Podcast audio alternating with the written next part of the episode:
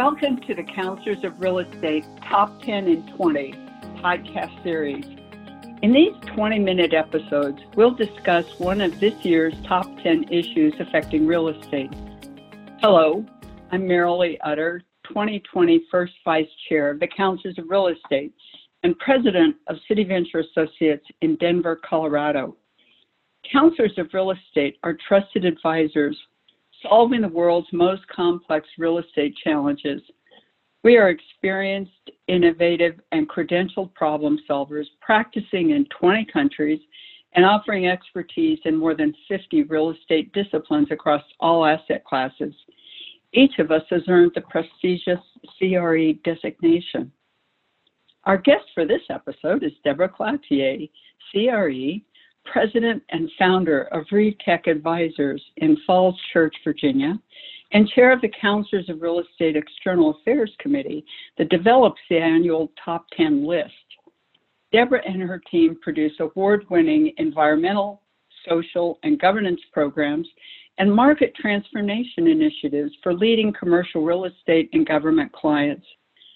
With over $1 trillion of assets under management, RETech Advisors has helped implement nearly 10,000 sustainability measures across more than 1 billion square feet of properties. Deborah authored the narrative supporting ESG, the number 10 issue on this year's compilation of the top 10 issues affecting real estate. COVID 19, of course, was the number one issue and resonates through each of the other nine issues. Welcome, Deborah. I'm so glad Thanks, to have Marilee. you. Thanks. Um, Happy to be here. so let's jump right into it. I mean, ESG has certainly been a buzzword. It's been a, a leading trend in past years, but it really seems to have resonated this year. What is ESG? And can you kind of explain it for those of us that are new to it? Sure, Marilee. So I think of ESG as a global institutional investment strategy that is working to respond to the dramatically and rapidly changing world that we live in. ESG stands for environmental, social, and governance issues. And what it is is really a set of standards to guide an organization's operations. The E generally focuses on issues like energy, water, waste, uh, biodiversity, greenhouse gas emissions, pollution. The S, or social issues, focus more around workplace practices and human capital. Think of your supplier relationships or your tenant engagement initiatives, even health and wellness in buildings and in the communities in which they operate. And the governance issues traditionally are focused on things such as executive pay, internal controls, shareholder rights, the growing uh, area of diversity and inclusion, even fair labor practices, and then reporting and disclosing on an organization's initiatives. So you can see why increasingly socially conscious investors are using ESG as a screen for potential investments. And ESG criteria is helping investors avoid companies that might pose a greater financial risk due to either their environmental, social, or governance practices. Wow. You know, I uh, I've heard it, heard it used a lot in terms of environmental concerns, but I didn't really realize it was so broad and, and also involves so much social and governance issues. I guess those are the kinds of things you normally look at when you uh, evaluate a company, but this is kind of the first time it's been um, structured and labeled and institutionalized, right? Right.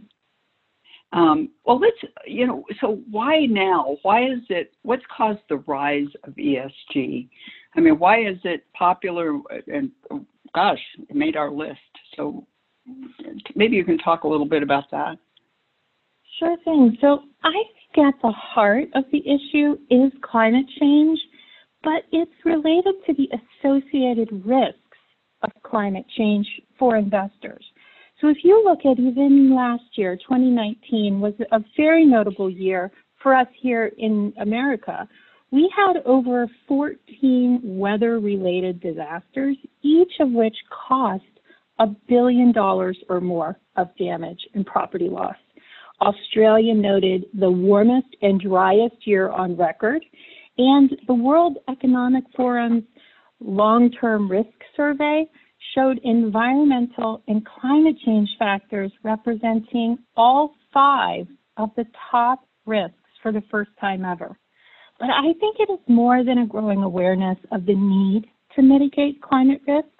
Globally, we're facing not only an environmental crisis, a public health crisis, an economic crisis, a social injustice and equity crisis, and I think in many parts of the world, a political crisis with this rise of nationalism and isolation. And that's one of the other issues that we've talked about um, in the counselors of real estate. And ESG isn't a solution to all of these global issues, but I do see the capital providers and the investment community focusing on ESG now more than ever in order to require greater transparency and consistency in the way in which risks are assessed. Really trying to understand for real estate what is the materiality of ESG for potential investments.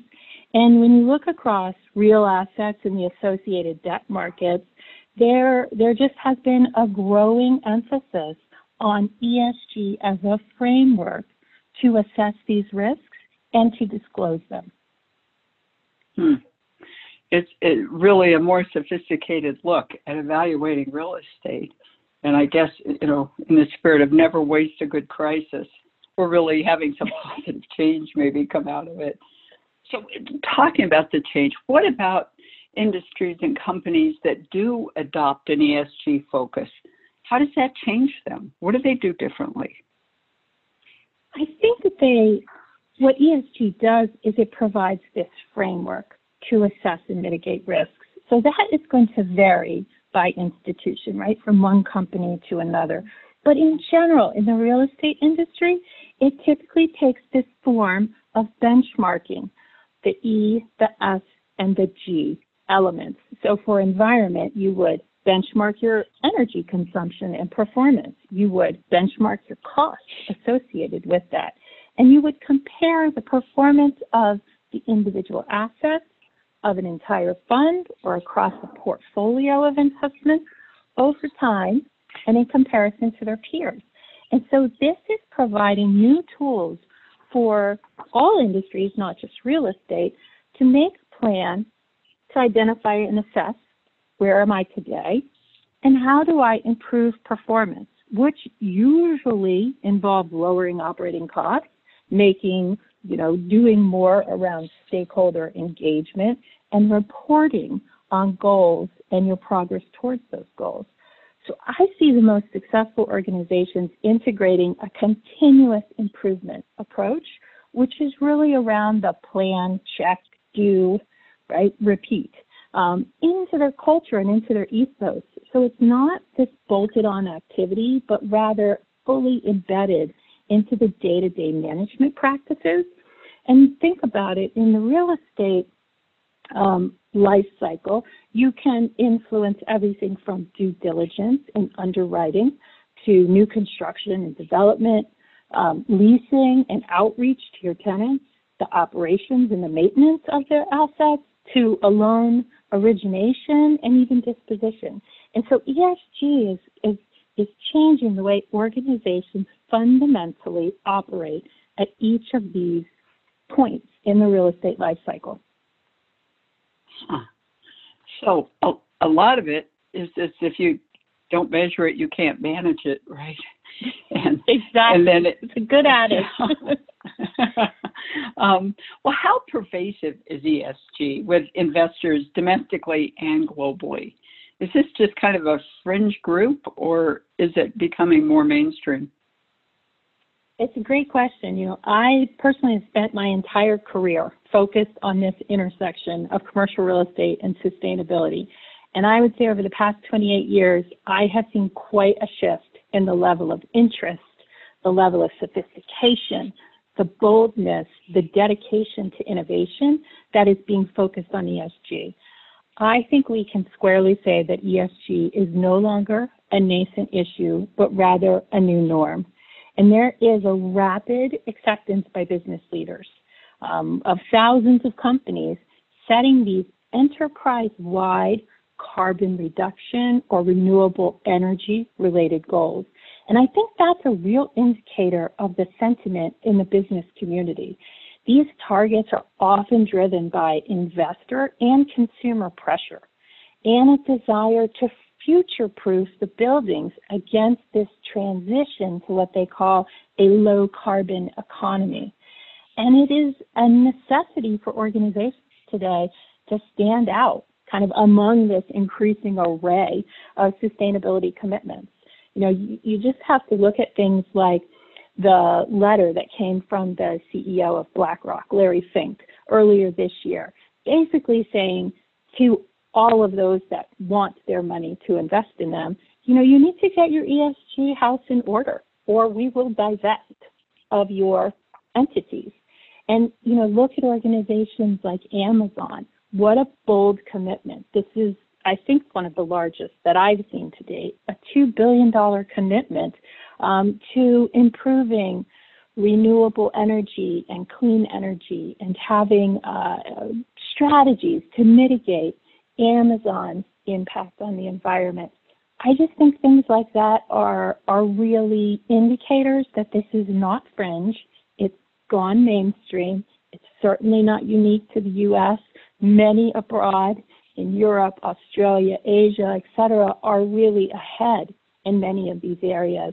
But there are tremendous opportunities for companies, and I think that's part of you know the rationale behind the focus and why now. Wow. Uh, it's great to see business stepping up in such a strong leadership role. I mean, those are some big names, big companies, and um, you know uh, that's exactly what we need to to make this change. I think. So, you know, you talked about climate change. I mean, how do you see the acceptance of that? Um, how is, I mean, where do you see the acceptance of climate change as an actionable crisis? Well, it's, it's interesting that you ask. You know, I don't think that you have to be an asset manager of a multi billion dollar real estate fund in order to make a difference, right? Buildings represent a significant opportunity to achieve this low carbon economy because they represent 40% of the total U.S. carbon dioxide emissions, which is a way that we measure um, these things called greenhouse gases. And whether you own a single office building or are a regional portfolio owner, the good news about ESG is that focusing on reducing utility costs has a proven high return on investment and can be used to retain and attract tenants. So even if you don't adopt a full Monty ESG, right, platform or strategy, it still is profitable to reduce operating costs. In over 28 states and local jurisdictions now, there are mandates requiring that building owners benchmark their energy performance and disclose it. And, and with that, I think you see more transparency of information flowing into the marketplace so that tenants, right, have some decisions to make about where they want to locate their operations. Another function, I think, of the climate crisis is the accelerating frequency of weather related events. And globally, this is increasing property insurance rates, right? Rates in the US have been increasing each of the last 10 consecutive quarters. That's following the hurricanes we had Harvey, Irma, Maria. And here we are in one of the most active hurricane seasons already this year. So, a simple thing that a building owner can do is to create emergency preparedness and disaster recovery plans. It's a basic, actionable step that building owners can and operators can take. And we've seen where preparedness can really help minimize property loss and support speedy and effective responses when you're in the heat of the moment of a natural disaster. So I think those are some of the actionable steps that I'm seeing in the marketplace. Wow. Yeah, I mean, I living in Denver, I sure see the impact of market demand. You know, you don't have to agree that it's climate change, but if you want to just sell to the market, there's certain things you have to do, and this, you know, and I think that's happening more and more. Um, and certainly, gosh, the emergency preparedness, um, we see that coming. I mean, that's headlines about every other day. It seems between fires and and the storms and everything, the heat. Um, it's really been a rough year. Um, so where where do you see ESG investors placing their capital? Like, who are going to be the big winners in all of this? What strategy should they be following? Yeah. Yeah, I, I think they're social impact investment funds. So, impact investing has been experiencing this phenomenal growth, driven in large part by the millennials and the Gen Zers right, who want their investments to do more than just make money. By 2030, millennials will hold five times as much wealth as they do today due to over $68 trillion that will pass down from boomers in the coming decade. And it isn't just young investors that have spiked this impact investing growth. More women in the U.S. are leading the shift to sustainable investing. They control an estimated $42 trillion in personal wealth. And the number of impact investors is rising across all demographic categories. These impact investors, as they're called, also describe themselves as being personal value investors in that they want their investments to align with their personal values. And I think in doing so, their intent is to make their investment portfolio a statement about who they are and what they stand for. So if you look at investments that take into consideration these ESG factors, they stand at over $12 trillion. That's approximately one in four dollars of the $46.6 trillion in total assets under professional management in the U.S. This represents a dramatic increase, and I'm not seeing any signs of it slowing. So that's where I think the big winners are going to be are these funds that have an investment thesis that is aligned with what they call social impact investing. But is that a is that a longer term payoff or a shorter term payoff? If you're a short term investor, does this relate to you? I think it can. There's a number, just because you're a social impact investment fund doesn't mean that you have to have a super long term strategy. I mean, I've seen a number of um, opportunity zones, uh, investment vehicles having an ESG component to it or affordable housing, right? There's just, it, it's starting to be every flavor of investment that you can contemplate, except they're now having this as a, a screening aspect to how they align or how they invest their money. So you could even have an opportunistic, um, you know, value add fund, but it has a social commitment to the communities in which, you know, where the assets are going to be located, or maybe that they're going to purchase green power. You know, there's a lot of different ways. Um, that I guess is the great part about ESG right now is it's sort of the ultimate American story. You can innovate and do it in so many different ways, and there's not there's some standards that are emerging, but it is still a bit of a wild west proposition on how social impact investing is defined. Huh. I guess that makes sense because what we're really talking about is just um, the fundamentals of a successful company anyway, right? And so mm-hmm. you can you should be following those guidelines anyway, looking at all those factors and, and considering them. Um, so I guess that makes a lot of sense. But we talked about the leadership um, that the private sector has provided and is kind of leading the way here. But government has always had a huge influence on real estate. What role do you see it playing in the evolution of ESG? Hmm, that's an interesting question. From my vantage point, I think the role I see the U.S. government playing is to reinvigorate the discussion on clean energy and environmental justice. We need national policies to reach 100% clean energy and net zero carbon emissions by 2050.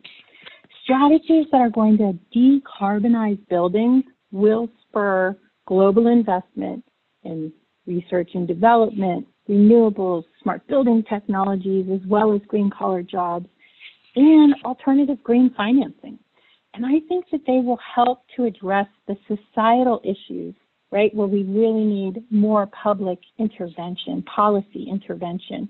When you think about vulnerable communities, those of color and low income, they are disproportionately impacted by climate emergency and harmful pollution. We've seen this play itself out in the COVID 19 crisis, right? On the global stage, if you think about the Paris Accord, it is really driving dramatic change around the world, including this outcry for COVID 19 economic stimulus to be focused on green recovery, right? So this is, I'm not, I'm not usually a fan of big government, but outside of regulation and policy, right, we are going to, it's going to take more than just policy, in my opinion, but it has to have that as a strong um, component.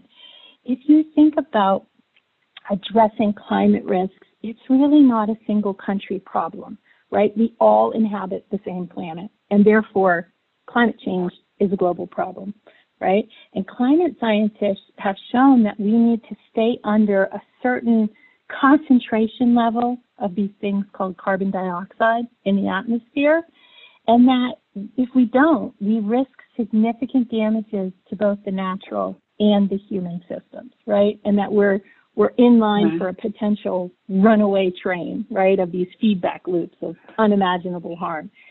And I think that if you look at the estimates for investment that's going to be required to stay below those thresholds, it's something on the order of $80 trillion. That is about 2% of the global GDP per year between now and 2050. So that's just never going to happen without a combination of government policies and capital markets stepping up to deploy that funding, right? Of billions of dollars at a time. So I I think that the government the governments globally have a role to play, but we also need to speed up and scale and standardize um, sort of the whole approach to deploying capital and activating the capital markets because if bringing it back to real estate, it's my opinion ESG has been established as this prudent risk mitigation strategy, one that will contribute to long-term value creation. But the real estate industry has a role that they need to play in all of this to help mitigate these risks and accrete value. And I think that it's going to take everybody rowing more or less in the same direction to be able to address this, you know, massive, massive, multi-complex problem. Wow. Um, wow. Um, I, we're out of time, but thank you, Deborah. I'm, I'm so appreciative for your knowledge on ESG, an issue that obviously has profound and continuing impact on our industry and, gosh, the world in general. Please join us next time for another discussion of the top 10 issues affecting real estate. I'm Marilee Utter. On behalf of the Counselors of Real Estate, thank you for joining us for this episode of the Top 10 in 20.